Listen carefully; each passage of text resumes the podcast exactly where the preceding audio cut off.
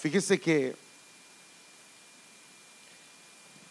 hay mucho que decir, hermano, de eso. De la, el tema se llama la administración del alma y sus procesos. Y quiero ver la parte 4. Pero padre, hermano, ni siquiera, fíjese que ni siquiera he entrado a la naturaleza de muchas de las debilidades de la carne, que son patrones de conducta o raíces profundas. Y no sé si voy a entrar, pero yo quisiera pararlo acá, tal vez más adelante vamos a seguir. Y no sé si voy a terminar, pero lo que quiero, hermanos, es que veamos algunas cosas que como hijos de Dios, no solamente para nuestras propias vidas, sino para poder aconsejar.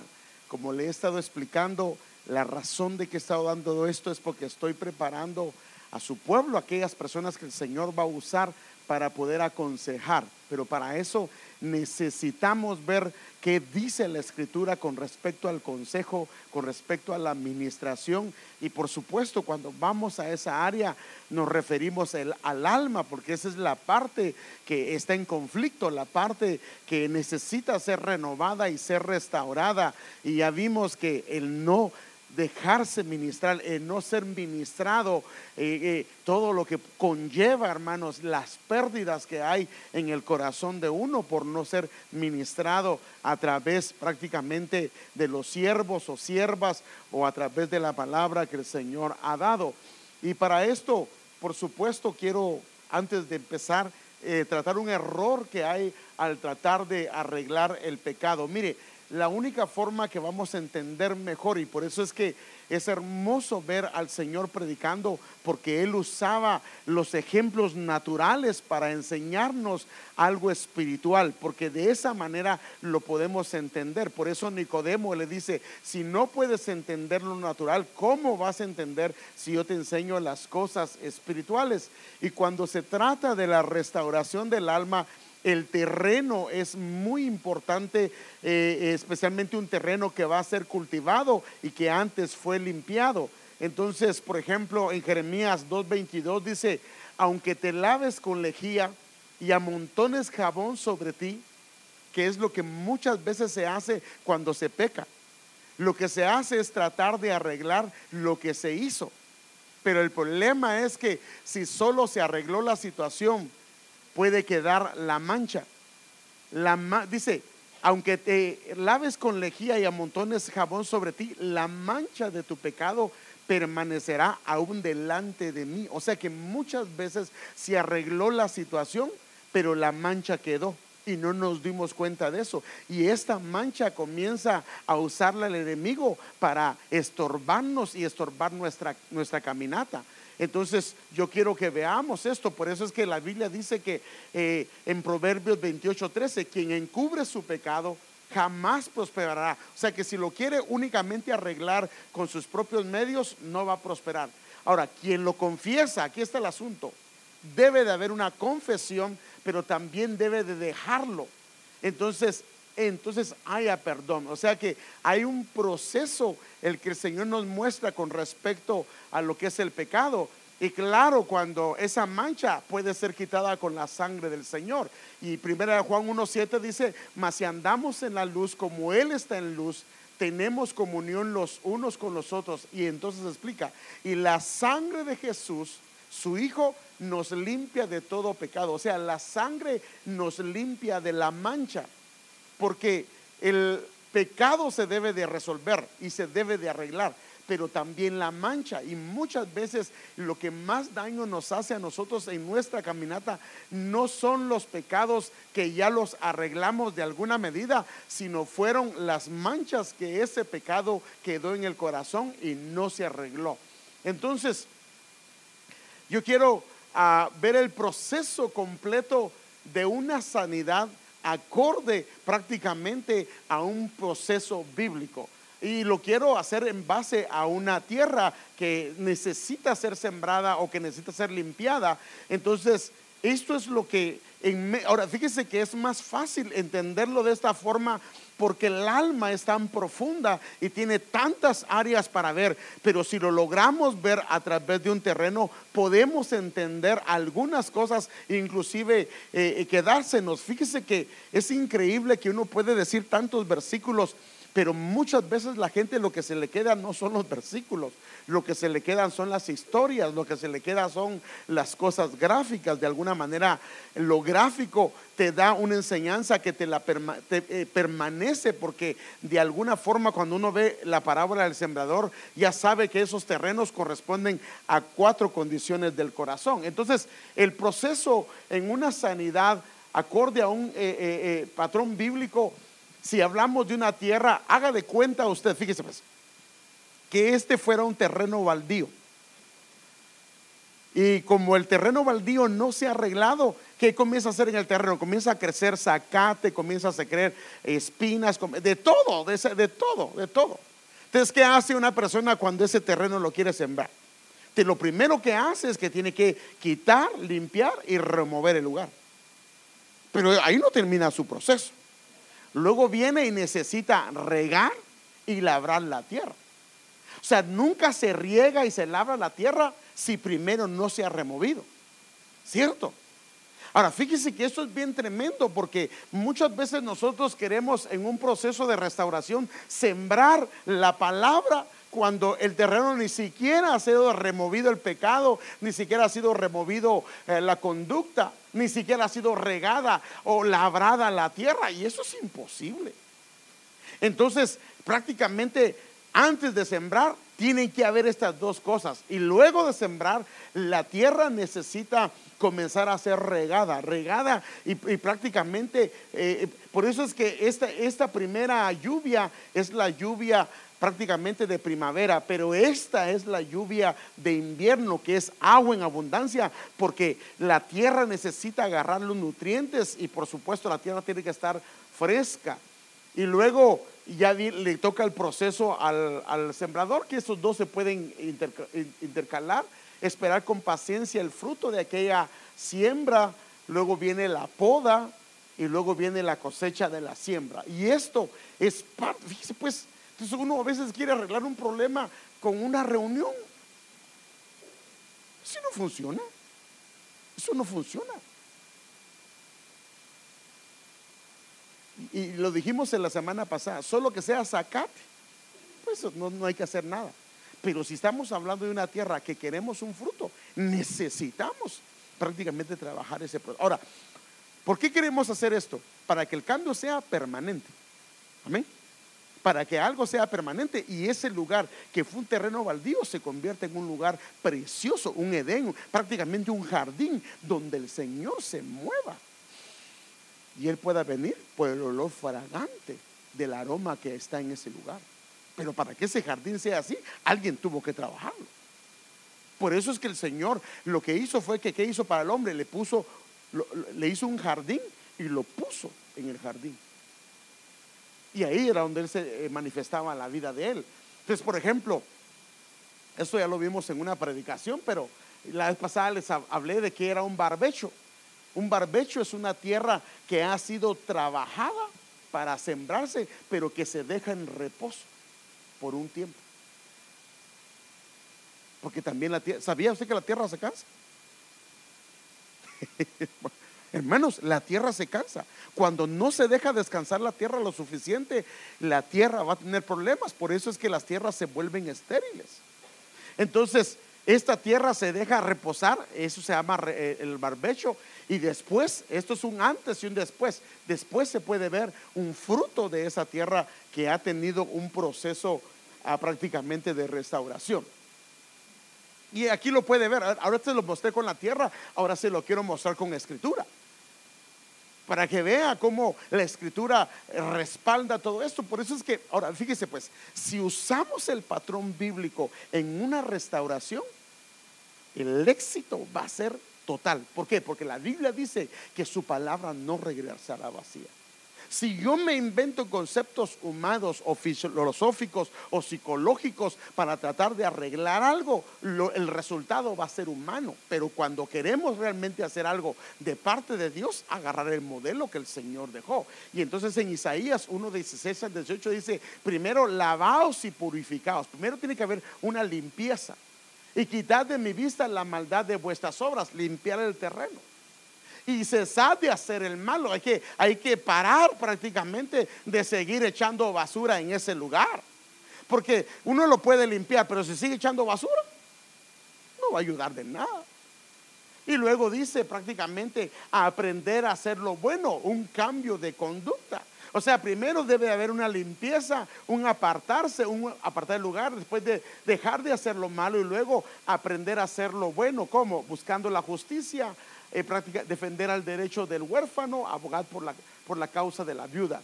Y luego, mire, mire, mire, el proceso de Dios. Primero es lavarse, cesar de hacer lo malo, aprender a hacer lo bueno. Y luego dice el Señor en el versículo 18, y ahora venid después y estaremos a cuentas. Entonces ahora empieza un proceso diferente. El problema es que nosotros casi solo esto nunca lo hacemos. Dice, venid después y estaremos a cuentas, dice el Señor. Aunque vuestros pecados sean como la grana, la grana prácticamente la sacara era de un gusanito el tinte y le llaman doble tinte. Entonces, prácticamente este color grana es el color rojo encendido por ejemplo, dice, aunque vuestros pecados sean como la grana, o sean rojos, como la nieve serán emblanquecidos. O sea que más o menos como esto, el terreno está hecho ah, con, maleza y todo eso. Lo primero es quitar lo externo. Entonces, van a ser el, el, terreno va a ser limpio. Es el primer proceso. Pero ahora dice el Señor, aunque sean rojos como el carmesí, vendrán a ser como blanca lana. Lo otro está en la parte de afuera, pero lo otro está en el interior. Entonces hay un pecado que hay que arreglar en el exterior y hay otro que está en el interior. El problema de nosotros es que solo arreglamos la parte de afuera, no la parte de adentro. Entonces haga de cuenta que este es, este es una mm, ah, nieve, o es nieve, perdón. No, no nieve de lado, sino es nieve que está manchada con rojo. Si quiere usted arreglarlo, lo único que tiene que hacer es o caiga más nieve o lo riega con agua y eso va a ser quitado. Pero si hablamos de una pieza que ha sido manchada, fíjese pues, mire, nosotros tuvimos, yo tenía una camisa, por cierto, que en una oración me echaron aceite, y pues, tampoco estoy enojado porque me echaron aceite, pero me echaron aceite y la camisa le cayó. Y mi esposa lavó la camisa varias veces y la mancha aún permanecía. ¿Estaba limpia la camisa? Sí. Olía rico, sabroso, pero la mancha estaba ahí. Entonces así pasa muchas veces. Entonces lo, la suciedad se quitó, pero la mancha se impregnó. Entonces por eso dice, si son como la grana, van a ser emblanquecidos. Pero ahora va a otro proceso cuando eso dejó una mancha. Ahora, normalmente lo que deja mancha es lo que es un pecado recurrente. Mire, déjeme darle un ejemplo.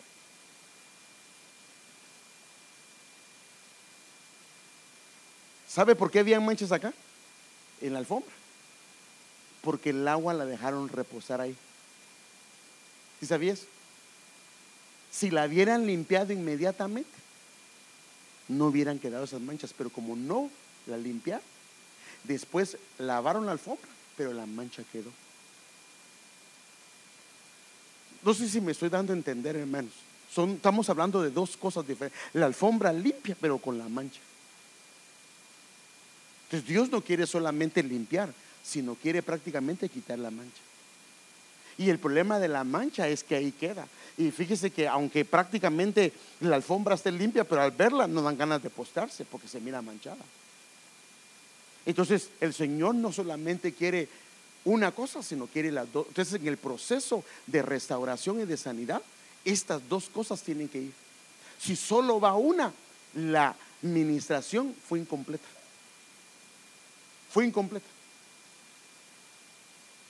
Déjeme, ahorita voy a regresar acá. Solo déjeme Mire, este es el final, pero desde la planta del pie hasta la cabeza no hay en él cosa sana, sino herida, herida, hinchazón y podrida llaga.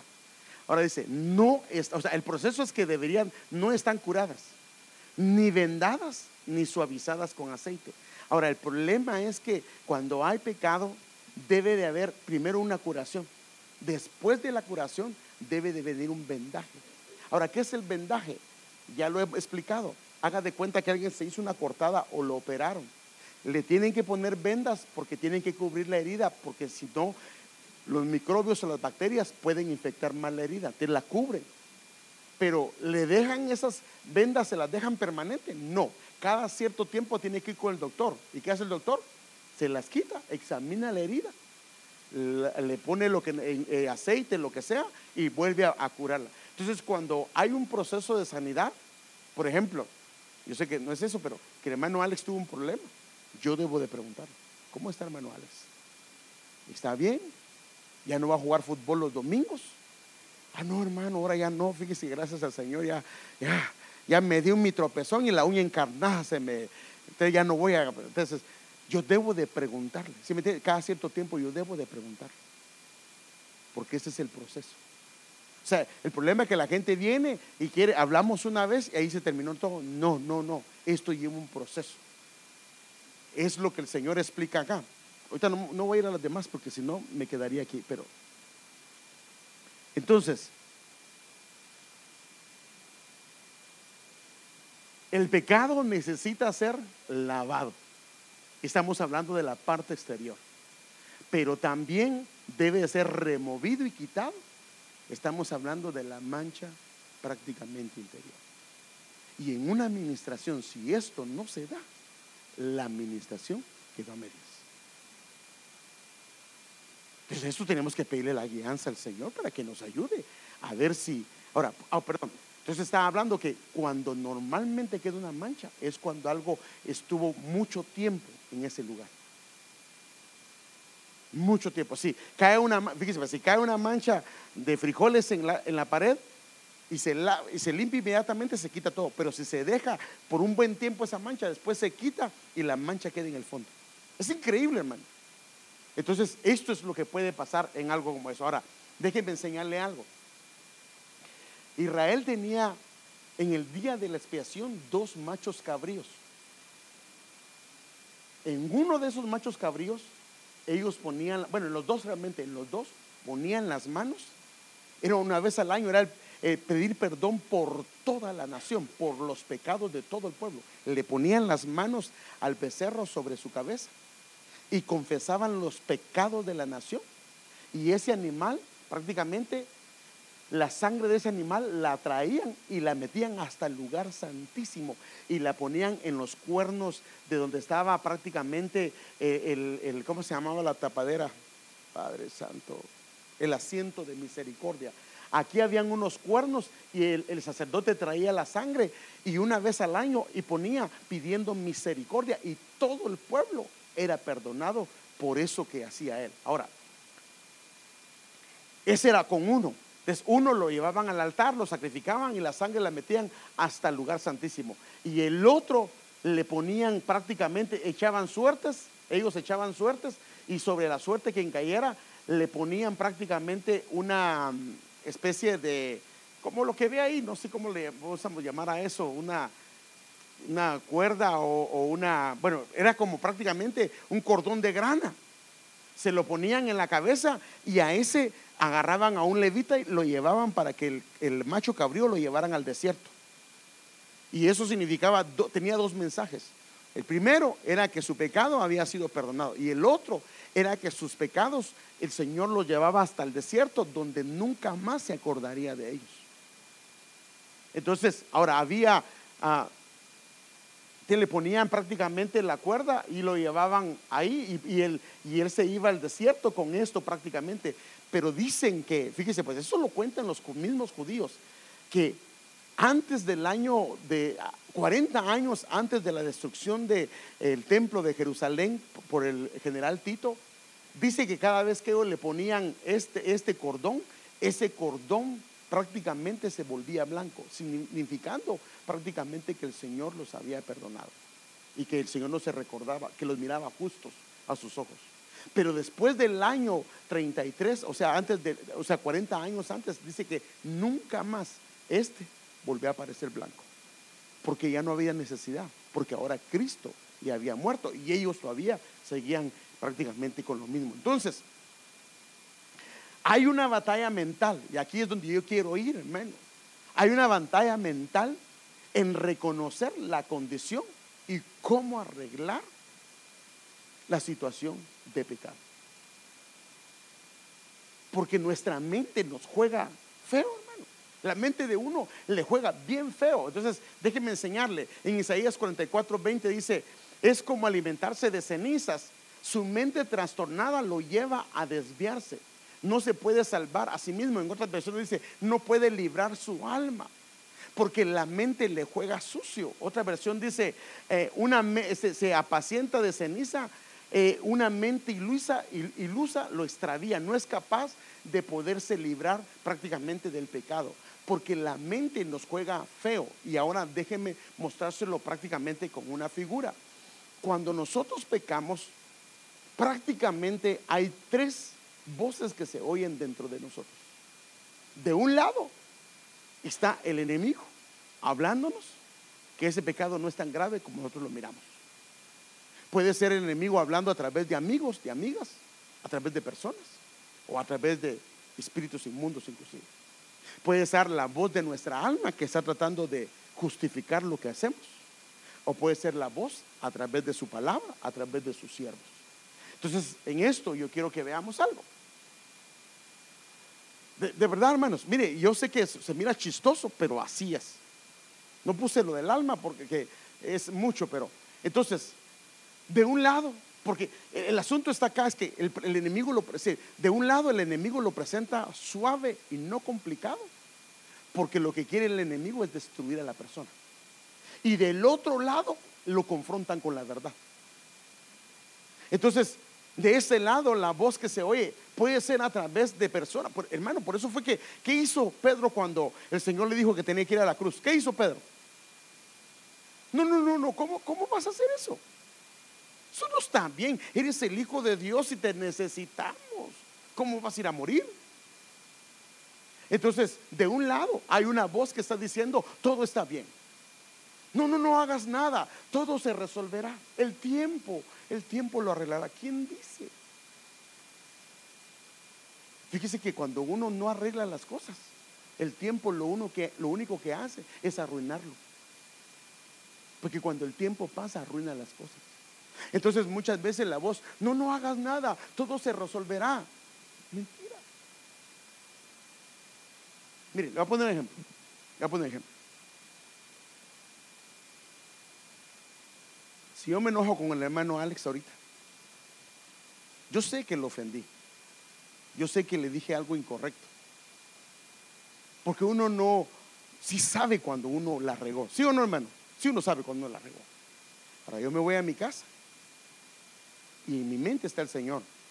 No estuvo bien la manera que lo el hermano Alex. Arregla eso. Pues al otro día, mira, ay, pero ¿cómo le voy a decir yo si también él me ha ofendido y él nunca me ha pedido perdón? No, perdón, solo, sí tiene que ser una, no estoy diciendo que me ha ofendido, pero estoy poniendo un ejemplo porque se lo tengo que ejemplificar. Entonces al otro día, yo tengo, ahí, ahí está la inquietud, ahí está la inquietud de llamar. Pero se pasan dos, tres, cuatro.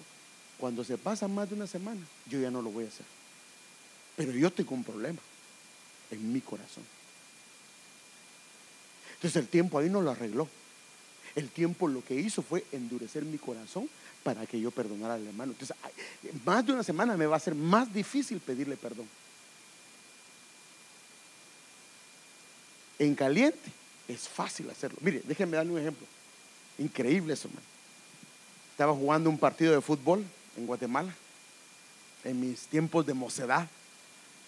Y vine un, tiro de esquina, hermano, un tiro de esquina.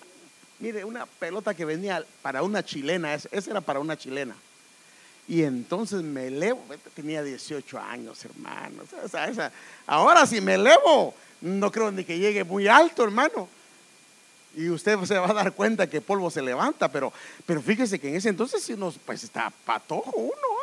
Y me levanté y tiré el...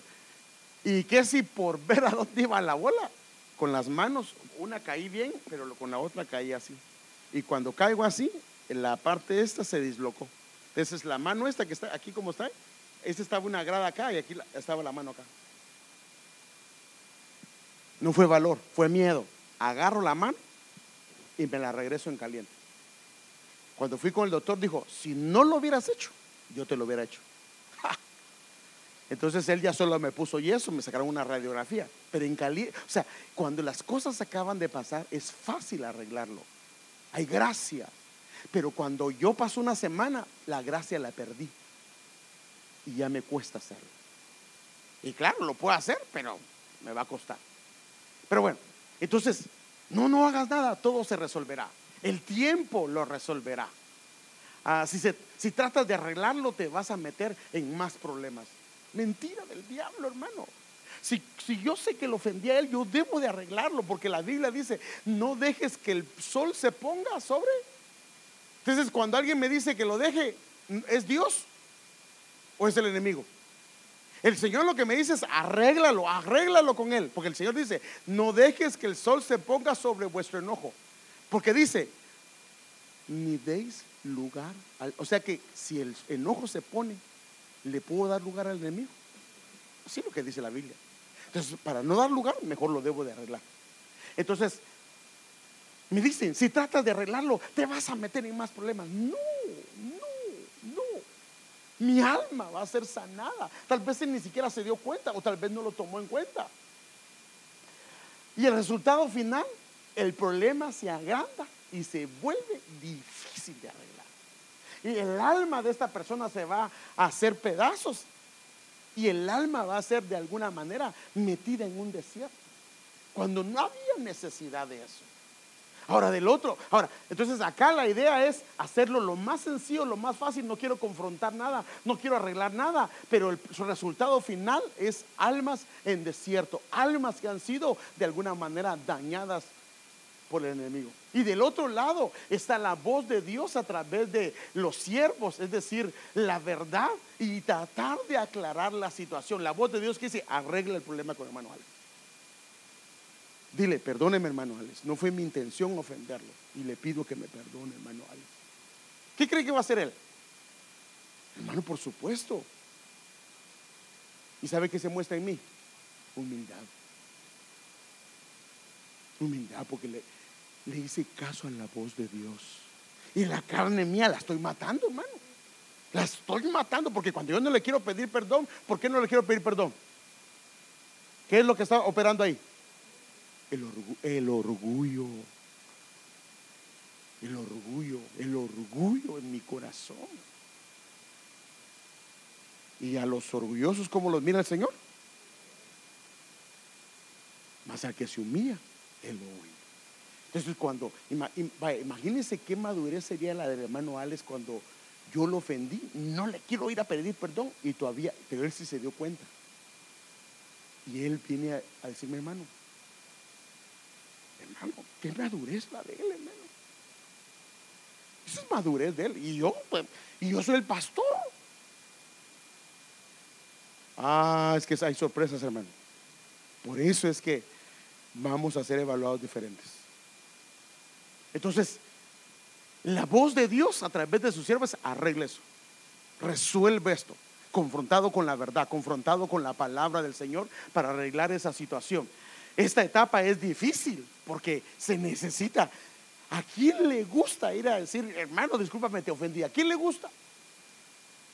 ¿A quién le gustan esos momentos de aclarar de, o de decirle, hermano, discúlpame, hermano, pero tú agarraste esto o usted agarró esto que no le correspondía? Es algo feo. ¿Sí o no? Es bonito decirle, hermano, yo te vi en un sueño predicando la palabra. Ah, eso, es bonito ir a decir. Pero, por ejemplo, un hombre de Dios o una mujer de Dios, que Dios lo usa, a veces tiene que decir cosas que no quiere decir, pero sabe que las tiene que decir. Entonces, esta etapa es difícil, pero es el verdadero inicio para resolver conflictos y problemas y arrasar con toda hierba que el Padre nos sembró. Y claro, el resultado final será de, liberación, de sanidad y bendición. Porque mire, pues, cuando yo le pido perdón a Él, conseguí una victoria y al enemigo no lo dejé que siguiera operando. Y entonces yo aquí levanto mis manos agradecido.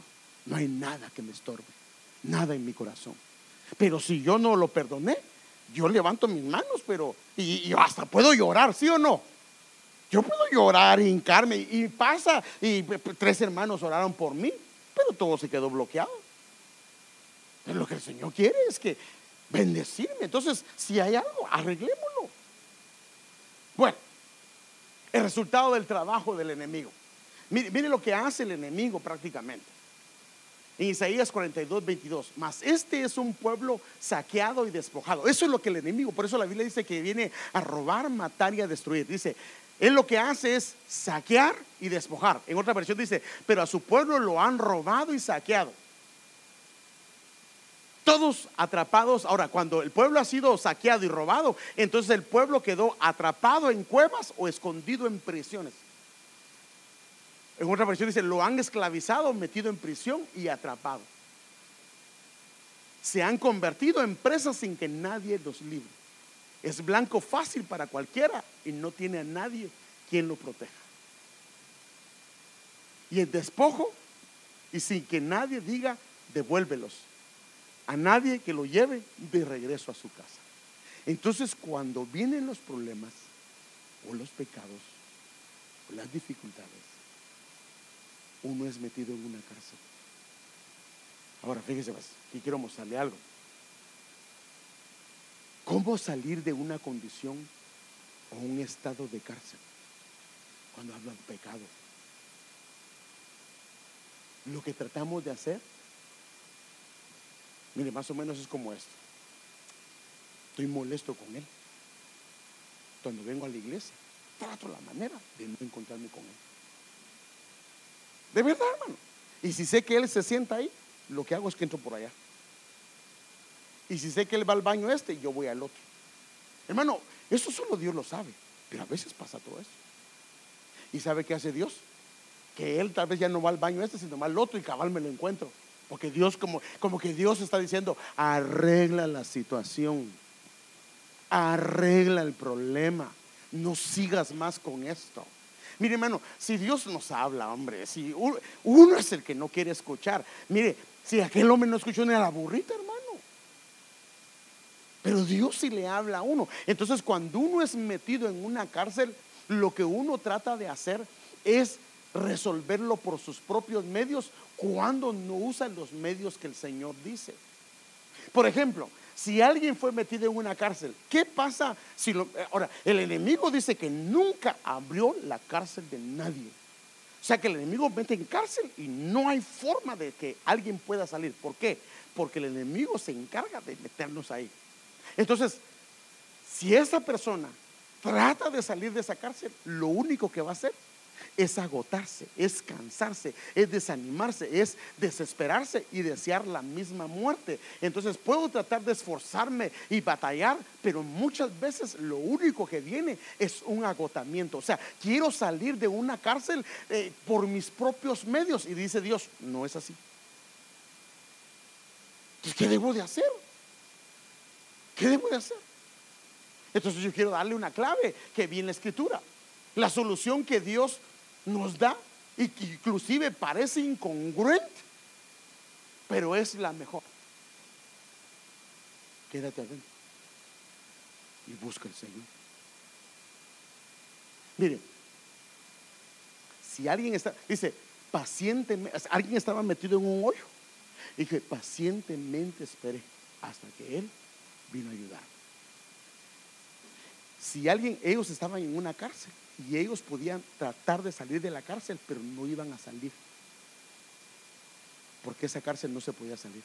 Entonces, quiero darle una clave. Ahora, ¿qué pasa si hubiera salido? Mire, ¿cómo estaba Pablo y Silas en la cárcel? Cantando. O sea, los que estaban afuera estaban presos. Sin una cautividad, pero presos. Pablo estaba adentro de una cárcel, pero él era libre. Él era un hombre libre, hermano. Por eso es que el Señor primero quiere libertarnos a nosotros. Entonces, Pablo estaba preso, pero él estaba libre en su corazón. Entonces quiero, déjeme mostrarle el camino que el Señor nos da de una restauración completa. Cuando estamos en cautividad, lo que el Señor dice es esto.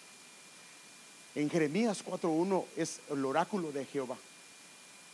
Cuando quieras volver, oh Israel, mire eso, me lo abrió el Señor en mi corazón. Este, si usted ve a la versión textual, a la versión textual, este, ese cuando quieras volver, en la versión textual dice, es decir, cuando quieras volver del cautiverio, cuando quieras salir de la cárcel, cuando quieras salir de la prisión, cuando quieras salir de ese lugar donde no puedes salir. Ya hiciste, luchaste. Mire, a nosotros nos pasa como lo que, como cuando, por ejemplo, cuando tenemos un problema. ¿Sabe qué es lo primero que? Mire, ahí es donde se mira dónde está nuestro corazón. Cuando hay un problema, ¿qué hacemos? Le pido, Señor, ¿ahora qué debo de hacer? O comienza a llamar a medio mundo. Normalmente comenzamos a llamar a medio mundo. Y de último, ay, y el hermano me dice, ¿ya oras al Señor? No, no, pero ahorita voy a orar. No, no, no. Entonces, ¿a quién acudimos primero? Entonces, aquí dice, cuando quieras volver de la cautividad, cuando quieras salir de ahí, Él dice lo siguiente, vuélvete a mí. En ese lugar, vuélvete a mí. Y como lo que pasó con Pablo y Silas, Dios mismo abrió las puertas. Dios mismo, hermano amado, tembló y esas puertas quedaron abiertas.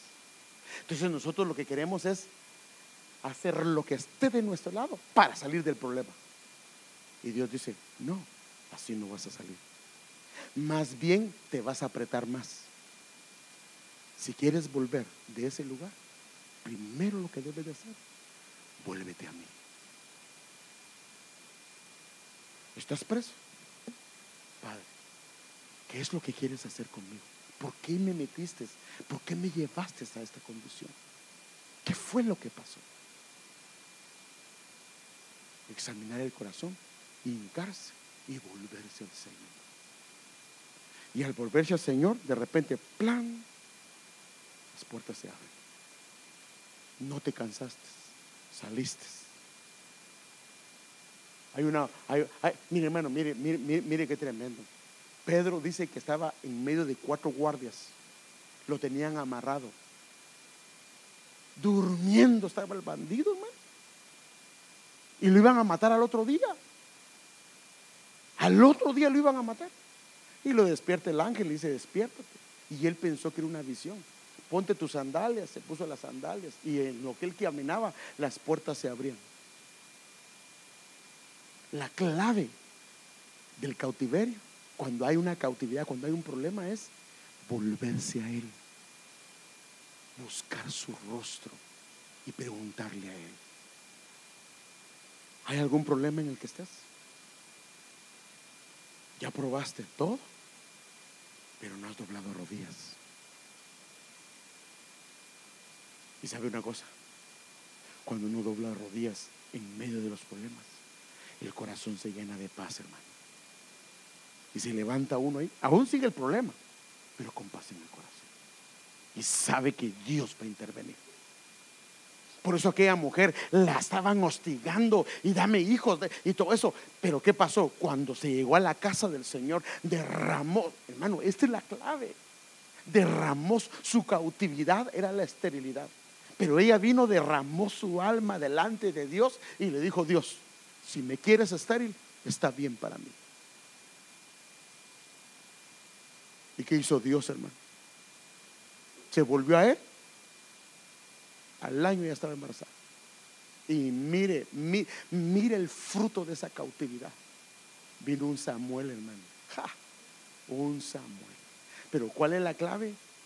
Si quieres volver, si quieres salir de la cautividad, comienza a volverte a Él. Eso es lo que, es la, ahora, por eso le estoy dando, mire, por eso es que cuando yo estoy ministrando con mi esposa, yo le digo a la gente, ¿estás buscando al Señor? No, hermano, usted, usted que ore por mí. ¿Cómo, cómo, Si, si, quieres realmente cambiar, tú tienes que volver. Si, si seguimos haciendo lo mismo que veníamos haciendo, ¿qué va a pasar? Nada. Tenemos que comenzar a hacer cambios y comenzar a buscar al Señor. El Señor rompe las cadenas, rompe las ataduras, pero a mí me toca que buscar el rostro del Señor para que los cambios sean permanentes. Entonces, esta es la clave de todo. ¿Quieres salir de la cautividad, del problema que estás? Vuélvete a mí, pero no quejándote. Sí, derrama tu alma, derrama tu corazón, dile lo que está pasando contigo. Y entonces dice él, callad, estad quietos y ved la salvación del Señor. Y entonces, si apartas de mí tus ídolos detestables, entonces ya no vagarás de una parte a otra. Es la clave para salir prácticamente de una cárcel. Porque nos guste o no, la vida nos mete a veces o, voluntariamente o por circunstancias nos metimos en algún problema. Entonces dice el Señor, ¿quieres salir de ahí? Vuélvete a mí. Búscame. Padre. Y entonces aquí dice en Juan 14, 6, y eso nos lo enseñó el profeta Tito. Jesús le dijo, yo soy el camino. Ahora, la pregunta es, ¿va usted por el camino? Si estoy hablando de la iglesia, ¿va? O estoy en el Walmart hoy. ¿Va usted en el camino? Bueno, ahí estamos bien. Yo creo que estaba en el camino porque aquí está en la iglesia, adorar al Señor. Pero no solamente es ir en el camino. En el camino tiene que conocer la verdad. Ahora no me conteste. Va en el camino, pero conoce. Porque el Señor, Él es la verdad, pero es una persona. ¿Cuánto conoce usted al Señor? ¿Cuánto lo conoce? Entonces muchas veces en el camino vamos todavía atados. Pero al conocer la verdad, conoceréis la verdad y la verdad te hará libre. Entonces no es lo mismo caminar atado que caminar desatado. Y entonces cuando ya no hay ataduras, ahora, no se puede ser libre de ataduras si no vamos, o sea, este orden es un orden de Dios. Primero tenemos que ir en el camino de Él. Andando en el camino vamos a encontrarnos con la verdad, vamos a conocer al Cristo de gloria en la medida que nos metamos a Él. Podemos estar en el camino y estar parados en el mismo lugar. Tenemos que avanzar. Pero si vamos en el camino, conocemos a Él que es la verdad, entonces la vida de Dios va a comenzar a operar en nuestras vidas. O sea, hay gente que está en el camino pero no tiene la vida de Dios, porque ah, aquí jalando la carreta, hermano, pues mire, con problemas, hermano, ni modo, usted sabe, pues, ¿qué vamos a hacer? Sí, a mí me tocó cargar más grande la cruz que la de Cristo. ¿ah? Se les ve la cruz encima, hermano, porque eh, eh, Entonces, solo se quedaron con el camino. Pero hermano, Aquí, aquí lo hermoso es conocer la verdad. Entonces algunos conocen el camino y conocen la verdad, pero no conocen la vida, no ha descendido la vida fluyendo. Pero si fluyen estas tres cosas, entonces ahora podemos llegar al Padre. esto es clave para nuestras vidas. Entonces, tres pasos en la remoción del pecado y su consecuente restauración. Tres pasos. Jeremías 1.9 yo creo que Jeremías está, hermanos, los que quieren ministrar, lean Jeremías e Isaías, ahí ministración de Dios. Luego extendió el Señor la mano y tocándome la boca, en este caso al consejero, me dijo, he puesto en tu boca mis palabras. ¿Con qué vamos a ministrar? ¿Con qué vamos a prácticamente hacer la labor de Dios? ¿Con qué? Con sus palabras. Mis palabras no van a ser, es las palabras de Dios he puesto en tu boca mis palabras. Y mira, como ha puesto sus palabras, que hoy te doy autoridad. Sabiendo que es lo que el Señor quiere para esa familia. Entonces tenemos la autoridad de Dios para decir esto, esto, esto, esto y esto. Y entonces viene, pongo mis palabras, te doy autoridad y ahora vas a hacer algo. Vas a arrancar y vas a derribar vas a destruir y vas a demoler. Y vas a construir y vas a plantar. Entonces aquí hay dos procesos. distintos de acuerdo a la naturaleza del pecado. Depende si el pecado es profundo o si el pecado está sobre la tierra, sobre el alma. Entonces, si es raíz oculta, entonces el proceso es, hay que arrancar, hay que derribar para luego plantar. Nosotros sabemos, queremos cambios y queremos plantar de una vez sin haber arrancado, sin haber derribado. Eso no funciona. ¿Sí me doy a entender, hermanos? Debe de haber. Ahora, ¿arrancar qué? Arrancar las raíces. Y ya arrancadas las raíces se derriba el árbol. Y se derriba por ende los frutos. Y entonces en ese lugar que quedó prácticamente, quedó un agujero, necesitamos plantarlo de Dios. Y entonces, por eso es que aquí prácticamente está hablando de dos procesos, arrancar, arrancar, derribar y plantar, destruir, demoler y construir. Entonces aquí es arrancar, derribar y prácticamente plantar. Ahora, si son obras muertas que están sobre el alma, que quedaron, manchas que quedaron, patrones de conducta, porque esos son las manchas que se vuelven patrones de conducta, son prácticamente obras muertas. Hay que destruirlas hay que demolerlas como un edificio y hay que construir nuevamente, o sea, patrones de hábitos nuevos. No se puede, si se destruye y se, y, se, trae, y se hace una demolición y no se construye, ese lugar queda desierto. Y si queda desierto, queda seco. Y si queda seco, se vuelve un lugar donde dice que el Espíritu salió y regresó. Andaba buscando, ¿qué dice? Lugares desiertos, desolados ese lugar tiene que volverse a construir. Por eso es que la gente que, mi ay Dios esto es muy fuerte lo que voy a decir. Cuando la gente se ha ministrado en liberaciones, escúcheme bien, cuando ha sido liberada en liberaciones y su vida la continúa igual, el riesgo que corre es espantoso. ¿Sabe por qué? Porque los espíritus se van, pero van a regresar. Y si esa casa está vacía, ya no viene solo uno, sino vienen siete más. ¿Y sabe qué dice la Biblia? El estado de esa persona va a ser peor que el primero. Yo se lo dije una vez a alguien y casi me, me dice, usted me está deseando mal. No, te estoy diciendo la verdad. Cuando has sido liberado con algo, tienes que guardarte y cuidarte. Porque si no te cuidas, el enemigo, ese no respeta. Entonces, por eso es que, ¿qué pasa si solo arrancamos y derribamos y no plantamos? Otra vez se va a volver al pasar el tiempo. ¿Qué pasa si solo destruimos? En el nombre de Jesús el yugo se pudrirá, demolemos y no construimos. Entonces, estas dos cosas no se pueden dar si no hay una consejería que sigue después. ¿Si me doy a entender, hermano? No se puede, no se puede, no se puede. No hay manera de hacerlo. Ay, Padre Santo. Ya se pasó el tiempo, hermanos.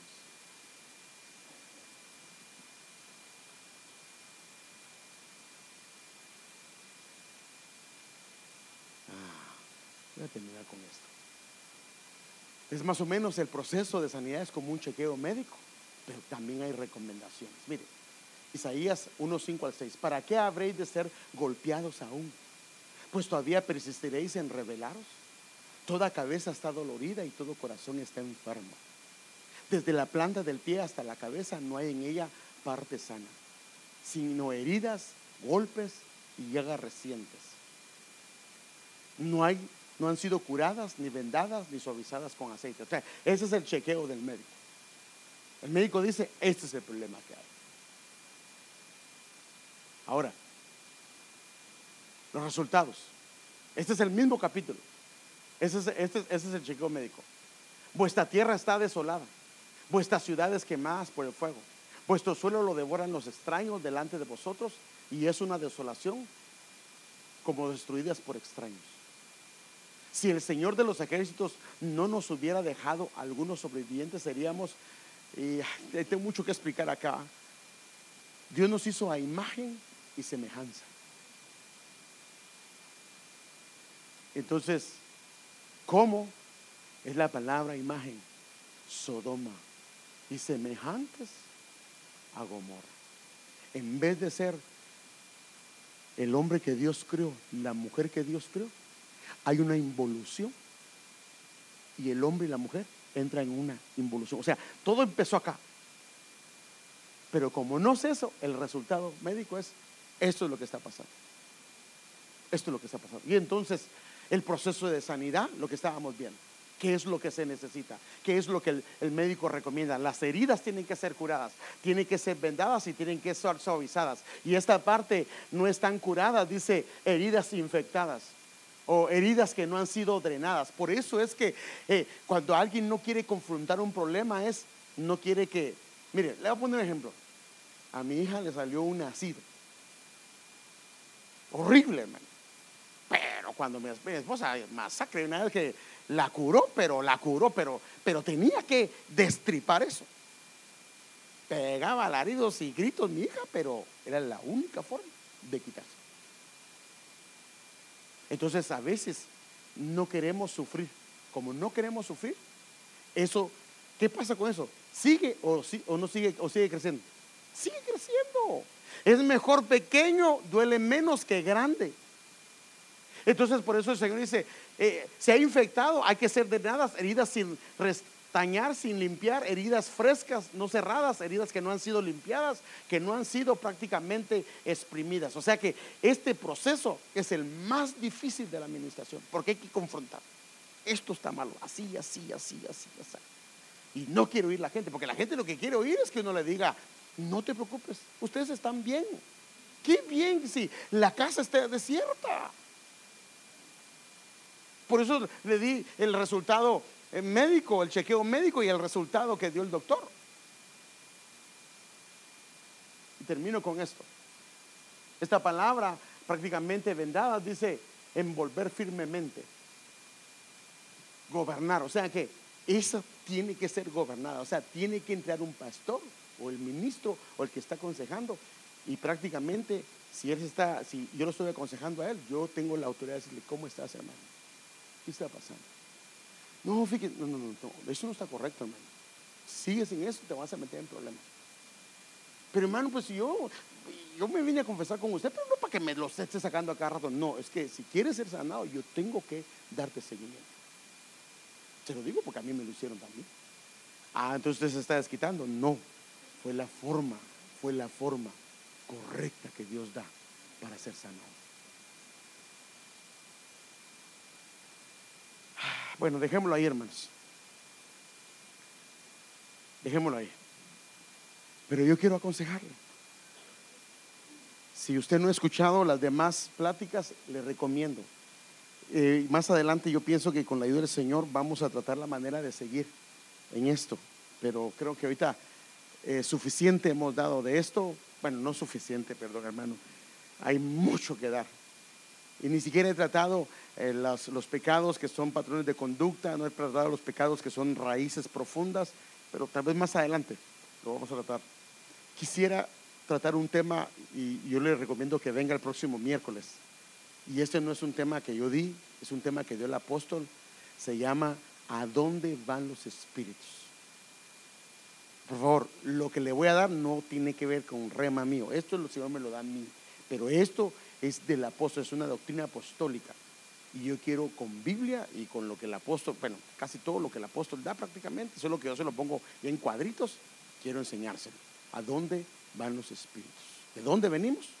Estoy hablando de los espíritus, no del alma. Pues también de repente tratamos del alma, pero lo que quiero enfocarme son los espíritus. Tenemos que saber a dónde van los espíritus. Y lo puede buscar en internet está. Si lo buscas, mucho mejor, porque entonces cuando venga ya viene empezadito y ya por lo menos sabe. Porque, mire, ese es el problema. Escúchenme bien lo que le voy a decir. Aquí ha venido gente que no me entiende cuando predico. Yo sé, porque me lo han dicho algunos y sido honestos. ¿Y sabe por qué no me entienden, hermano? Porque no han leído la Biblia, hermano. Entonces el problema que hay es que eh, yo le hablo de Moisés, yo sé que la mayoría saben quién es Moisés, saben quién es Pablo. Por, ejemplo, ahorita le, expliqué de Pablo y Silas y no le dije mayor cosa, pero la mayoría saben qué pasó con ellos. Entonces ya no tengo que ir. Entonces, pero si me pongo a hablar de cada uno de ellos en profundidad, ya no paso. Pero si usted lee la Biblia, créeme, se va a beneficiar. Entonces, si esto lo lee y lo oye del, apóstol, va a ser una bendición. Porque también inclusive puede tener preguntas, pero la ventaja es que como ya, las tiene él ahí, es fácil para mí. Entonces quisiera tratar ese tema. Pero yo quiero orar por ustedes, hermanos. Pongámonos de pie. Y que el Señor nos dé esa unción de aconsejar. El Señor dice que va a levantar pastores y consejeros para el bien de su pueblo. Y también, e, ese es otro tema que tengo que dar también un miércoles. Vamos a hablar, y ese tema lo estoy tratando de preparar, se llaman maestros y consejeros. Ah, vamos a entrar a otra etapa ahí. Ahorita vivimos el alma, pero queremos entrar a los maestros y consejeros. Pero que Dios nos dé esa unción para aconsejar esa gracia, esa revelación, esa palabra viva. Hay tanta necesidad, hermano, hay tanta necesidad. Hay almas que están siendo, y, hablo de la iglesia, están en la iglesia, pero hay, sus corazones están desolados, desolados, porque nunca han entrado a administración. Pero yo quisiera pedir al Señor que nos ayude. Y, yo, estamos preparando esto, hermanos, porque el Señor nos va a traer mucho pueblo. Y yo no me voy a dar abasto. Es que el Señor pueda traer una unción de administración a su vida para que el Señor lo use. Claro, tiene que usted amar al pueblo del Señor para que el Señor lo use. Amén. Padre, aquí estamos, Señor, delante de tu presencia. Te damos gracias por tu palabra. Gracias, Señor, por la palabra que hoy nos has dado. Y yo te quiero pedir una unción de eh, para ministrar, Señor, una unción que venga del cielo para tu pueblo, para tus hijos, Señor. Trae una unción, Señor, para ministrar, Señor. Palabra de consejo, palabra de sabiduría, palabra de ciencia, espíritu de discernimiento, Señor. Señor, que descienda sobre tus hijos, sobre tus hijas, Señor, para poder ministrar a este pueblo que viene, a este pueblo que vas a traer, a las familias que vas a traer. Hoy yo te pido a los que han sido fieles, Señor, viniendo a estas pláticas de ministración del alma, que Padre los use, Señor. Desde ya, Señor, pueda recordarle todo lo que yo les he mostrado con tu palabra, porque les he abierto tu palabra, les he enseñado tu palabra, Señor, para que ellos lo puedan hacer con base bíblica, Señor. Yo pido una unción, una revelación del cielo. Y claro, primero, limpia nuestras vidas, arréglanos a nosotros, sánanos a nosotros, Padre, que no haya nada en nosotros nosotros, que el enemigo pueda hallar lugar, que nuestras vidas estén limpias, santas, apartadas para ti. Y pido esa unción de Dios, esa unción para aconsejar, esa unción para ministrar, esa unción para poder curar a tu pueblo, Señor, en el nombre de Jesús. Así te pedimos.